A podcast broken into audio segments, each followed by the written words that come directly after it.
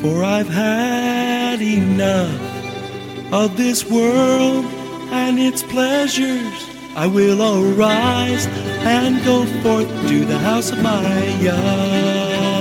I will arise and go forth to the house of my Father. I will arise and go forth to the house of my Yah. House of my Yah.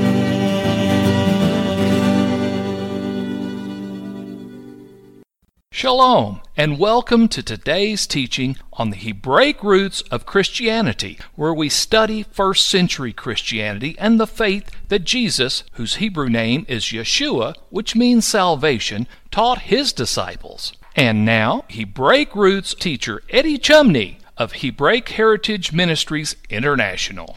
Shalom. I'm Eddie Chumney of Hebraic Heritage Ministries, and we welcome you to today's teaching on the subject the Marriage Covenant Agreement and Lawsuit. This is part four of the series. Since this is such an important element and aspect to what Paul is trying to explain in his letters, we will share this with you because what's associated with keeping the mishpatim is this phrase if a man does them, he will live in them. Regarding keeping the marriage vows at Mount Sinai, regarding the details, the mishpatim, in Deuteronomy chapter 27, the setting here is the people are standing at Mount Ebal and Mount Gerizim and so then what is given to them are the instructions that were uttered at Mount Sinai. And it ultimately says, Cursed be the one that does not do these things. And then it concludes with Deuteronomy chapter 27, verse 26. Cursed be he that confirms not all the words of the Torah to do them, and all the people shall say, Amen. So here is what Paul was explaining in Romans and Galatians that if we are going to have righteousness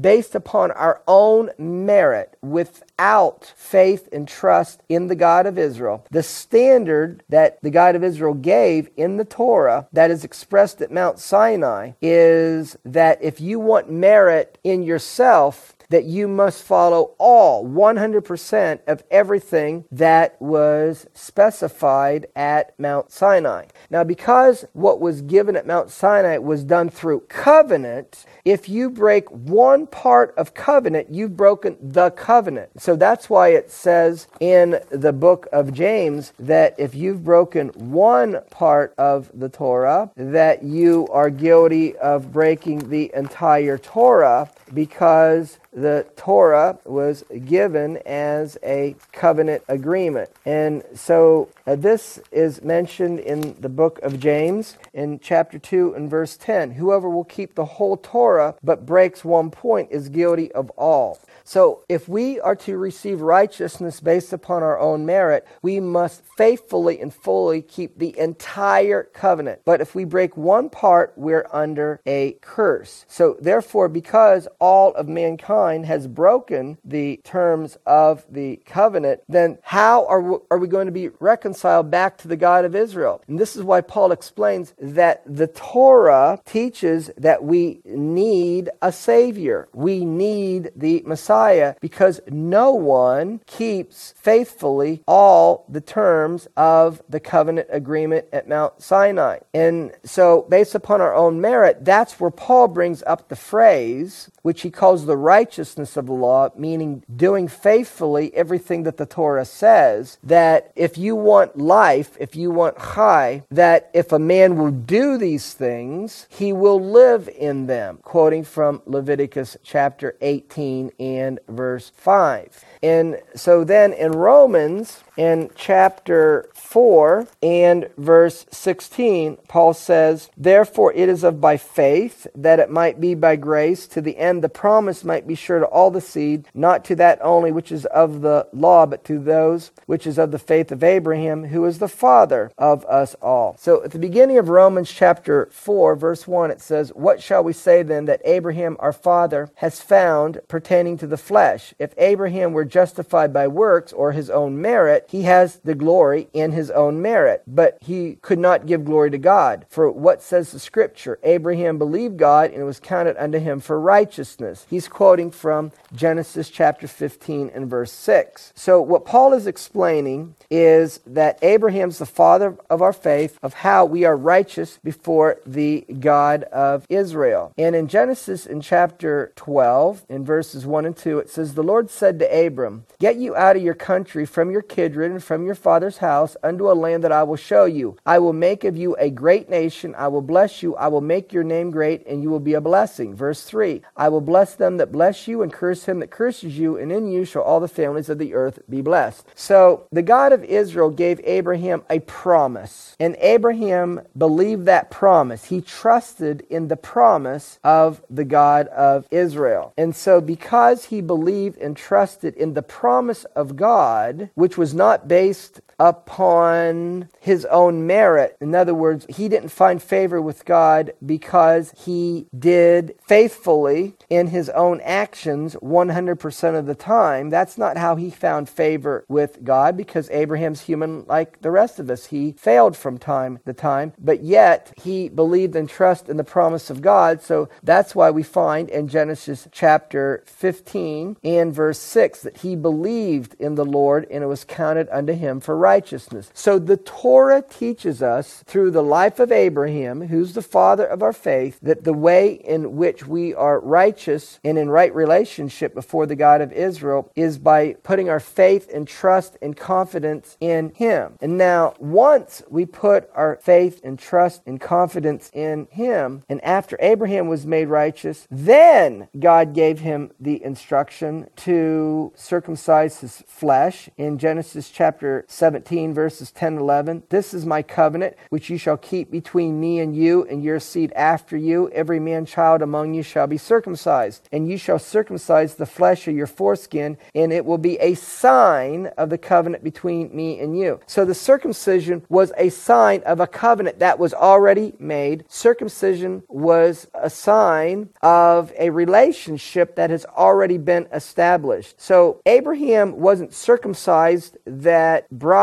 a covenant agreement into existence that caused him to be righteous before the God of Israel. It was a sign of a relationship that he had already established and his commitment to be faithful to that relationship which he had entered into. And so then, in endeavoring to live his life in faithfulness to the God of Israel, we're told this about Abraham in Genesis chapter 26 and verse 5. Abraham obeyed my voice, kept my charge, my commandments, my statutes, and my laws. And so Abraham sought to follow the instructions and the commandments and the laws of the God of Israel. And in doing so, he will receive a reward for his service in the way in which he lived his life after having it been established that he trusted in the promises of God, and that's how God accounted unto him for righteousness in being in a right standing relationship with him. Now, once he was in that right standing relationship, he needed to show obedience to God and faithfulness to him. And the way he showed that obedience and faithfulness was by keeping the commandments of God, which entailed righteousness and justice, how you treat one another, how you love your neighbor as yourself. And by being faithful to do that, Abraham was going to receive a reward for the way in which he lived his life in already trusting in the God of Israel for his salvation. And so that is what Paul was trying to show and explain in Romans and Galatians that this is Abraham's life, an example of how we're made righteous before the God of Israel. And if we were going to have merit based upon our own actions, then we must faithfully follow everything that was given at Mount Sinai. And if you offend in one point, you've broken the covenant. Well, if you've broken the covenant, how are you going to be restored if you've broken a vow, if you've broken the covenant? So, this is why Paul explained why we needed the Messiah, because if we properly understand the Torah, in God's standard, we will then see that we need the Messiah. Messiah is going to forgive us for breaking the covenant, for being unfaithful, and he's going to redeem us from the penalty of breaking the covenant. That's why Paul said in Galatians in chapter 3 and verse 13, Messiah has redeemed us from the curse of the law. And so then once we've been redeemed from violating and breaking the terms of the covenant, we receive the grace of God. And in receiving the grace of God, we still are obligated then, in receiving His grace for breaking the covenant, to endeavor to keep His commandments, His instructions, to love our neighbor as ourselves, and to live a life of righteousness and justice, that we make a distinction distinction between right and wrong, and we stand for right against wrong, and we love our neighbor. If our neighbor needs help, we, we give to our neighbor. We seek to relieve the oppressed, and we stand up for the underprivileged. We're still supposed to live our life in this way after we've put our faith, trust, and confidence in Yeshua as the Messiah. And in doing so, we will receive a reward for our service service to Him. And this is really what the Torah is teaching. This is really what the marriage covenant agreement at Mount Sinai is all about. And so once you understand the marriage covenant agreement at Mount Sinai, then you are better able to understand what Paul was teaching in his letters that he was actually teaching what the Torah says and showing the correct way to follow the Torah. That we need a Messiah, we need to accept Yeshua as our Savior. And the way we're supposed to keep His instructions is through the help of His Spirit, because in doing so, we can be an obedient people and we can produce the character of God in our lives. And so, this is the connection to what Paul was teaching in his letters in Galatians and in Romans as it relates to what was happening at Mount Sinai in the connection and the association with Leviticus chapter 18, verse 5, which says, If you keep my mishpatim and do them, you will live in them. And so, then in uh, Romans, in chapter 3, verse 21, it says, But now the righteousness of God is manifest, being witnessed by the Torah and the prophets. So, in order to emphasize this point and what the Torah teaches about the issue that we cannot receive right standing with God based upon our own merit, but we have to trust in Him and trust in His promises that He made to us for our righteousness. In Deuteronomy chapter 9, verses 5 and 6, it says, It's not for your righteousness or for your uprightness of heart do you go to possess the land, but for the wickedness of these nations the Lord your God has driven them out from before you, that He may perform the word which the Lord sware to your fathers, to Abraham, Isaac, and Jacob. Verse 6 Understand therefore that the Lord your God gives you not this good land to possess it for your righteousness, for you are a stiff necked people. So that's what the Torah witnesses that the God of Israel is not given us the promised land because of our own merit that we get from our own actions and behaviors independent of trusting in Him. And this is repeated in the prophets, and we're going to look at Ezekiel in chapter 33, beginning in verse 12, and then on into verse 13. Son of man, say to the children of your people, The righteousness of the righteous shall not deliver him in the day of his transgression. As for the wickedness of the wicked, he shall not fall in the day that he turns from his wickedness. Neither shall the righteous be able to live for his righteousness in the day that he sins. Based upon what? Verse 13. It's based upon this. When I say to the righteous that he will live, if he trusts, if the righteous trusts in his own righteousness and commits iniquity or sin, all his righteousness will not be remembered. But for his iniquity that he has committed, he will die for it. And so if you're living a righteous life, but you're trusting in your own deeds and your behaviors, independent of trusting in the God of Israel for your salvation, that the day that you sin, that you've broken the covenant. So this is what Paul said in Romans 3 that the Torah and the prophets witnessed of the righteous standard of God. So we're to trust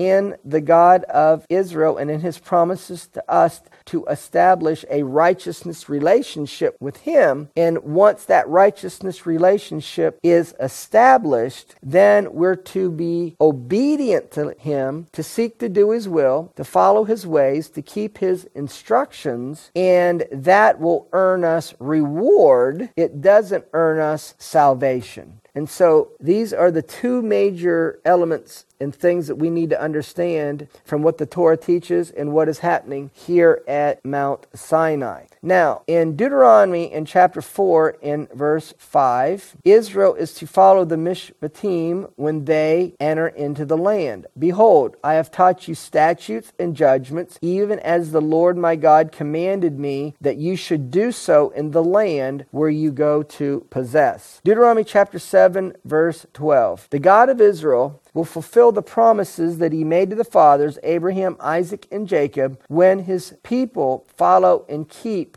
the mishpatim that he gave at Mount Sinai. Deuteronomy chapter 7 verse 12. It will come to pass if you will hearken to the judgments to the mishpatim to keep and do them that the Lord your God will keep unto you the covenant and the mercy which he sware unto your fathers. Now, Yeshua is asked in Matthew chapter 22 verse 36 of all the commandments in the Torah, what is the great commandment or the greatest commandment in the Torah? And Yeshua answers this way in Matthew chapter 22 verses 37 and 38. You shall love the Lord your God with all your heart, with all your soul, and with all your mind. This is the first, and this is the greatest commandment. And in Deuteronomy chapter 11, verse 1, it tells us how we are to love the Lord our God with all of our heart, mind, soul, and strength as it is written, Therefore you shall love the Lord your God and keep his charge, his statutes, and his mishpatim, and his commandments always. Now, the God of Israel brings charges against his people for being outwardly religious, but in their heart not following and practicing his ways, which following and practicing his ways is following his mishpatim, which is capsulized in the way in which we treat one another. Matthew chapter 23, verse 14, Yeshua said, Woe unto you, scribes and Pharisees, hypocrites, for you devour widows' houses, and for a pretense make long prayer. Therefore you shall receive the greater judgment. Verse 23, Woe unto you, scribes and Pharisees, hypocrites, for you pay tithe of of mint and anise and cumin. However, you've omitted the weightier matters of the Torah. And these weightier matters are judgment or mishpatim, mercy or chesed, and faith or emunah. These things you ought to have done and not leave the other undone. So he didn't tell them that they shouldn't tithe. He says these things you ought to do because tithing is a part of the instruction of of the Torah, but he says, don't tithe and neglect the weightier issues of the Torah, which is capsulized in how we treat one another, which is judgment, mercy, and faith. So, in other words, a Pharisaic spirit is one that majors on minors. They emphasize the lesser things in the Torah and they do not follow the greater things in the Torah. So, that being the case, let's bring this to practical application among those who profess following the Hebraic roots of Christianity or messianic lifestyle. You may have a Pharisaic spirit, meaning you major on minors, if you are a person who argues over how to keep the Sabbath, argues over how to keep Passover, argues over how to keep the new moon, or think you have the right calendar that everyone else should follow, or you think that you know how to properly say the sacred name. If you're arguing over these things and your judgment or your conclusion is someone's not doing it correctly the way you think they should, so you make a judgment that they're pagan, they're heathen, and you cannot have fellowship with them, you are neglecting the weightier issues of the Torah. And so, thus, in effect, you're not following the spirit of the Torah. And if you're not following the spirit of the Torah, we can be said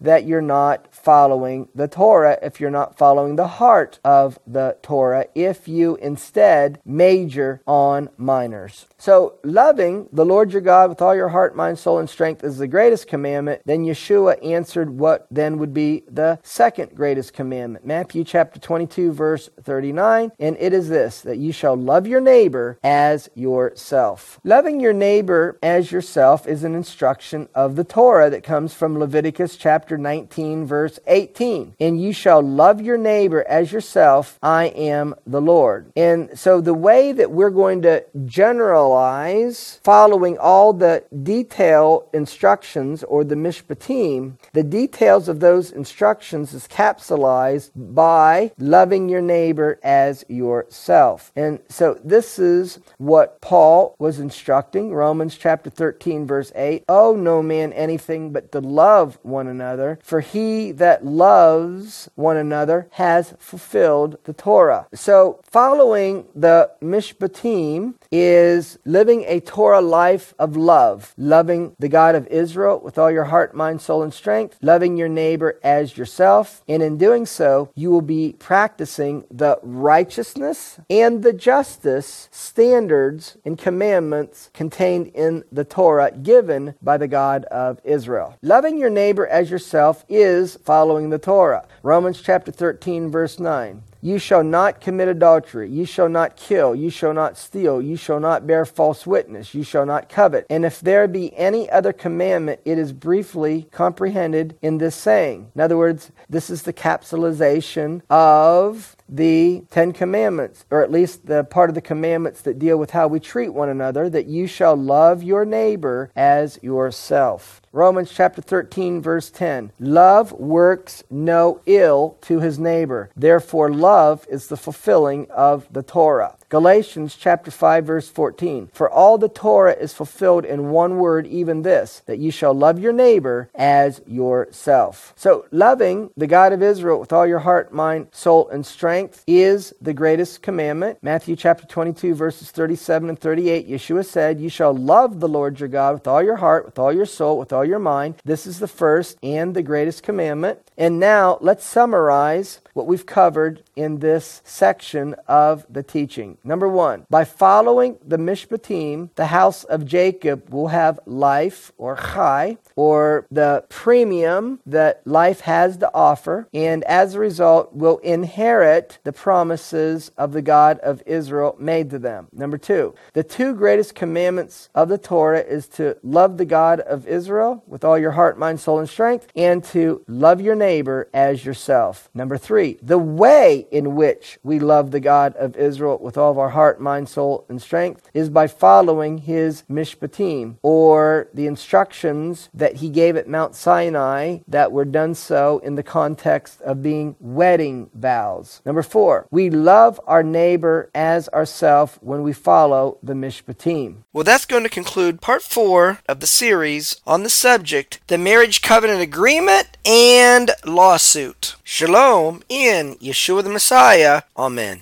Thank you, Eddie. This is Stephen Morgan, and all of us here at Hebraic Heritage Ministries pray that you have enjoyed today's teaching. If you've been blessed, will you help us to share this message with others? Hebraic Heritage Ministries is supported by your generous financial gifts. In order to help you in your studies and to help us share this message with others, we are offering today the DVD Yeshua the Lawgiver for free for a love gift of any amount to the ministry. Hebraic Heritage Ministries also offers a monthly discipleship program. If you are interested in starting a fellowship group in your area, let us know. We would like to help you. Please contact us for more details. Our website is hebroots.org. That's H E B R O O T S dot O R G. We would like to hear from you. Please send us an email. Finally, in order to take advantage of today's free offer, please mention this product offer and please mail your love gift to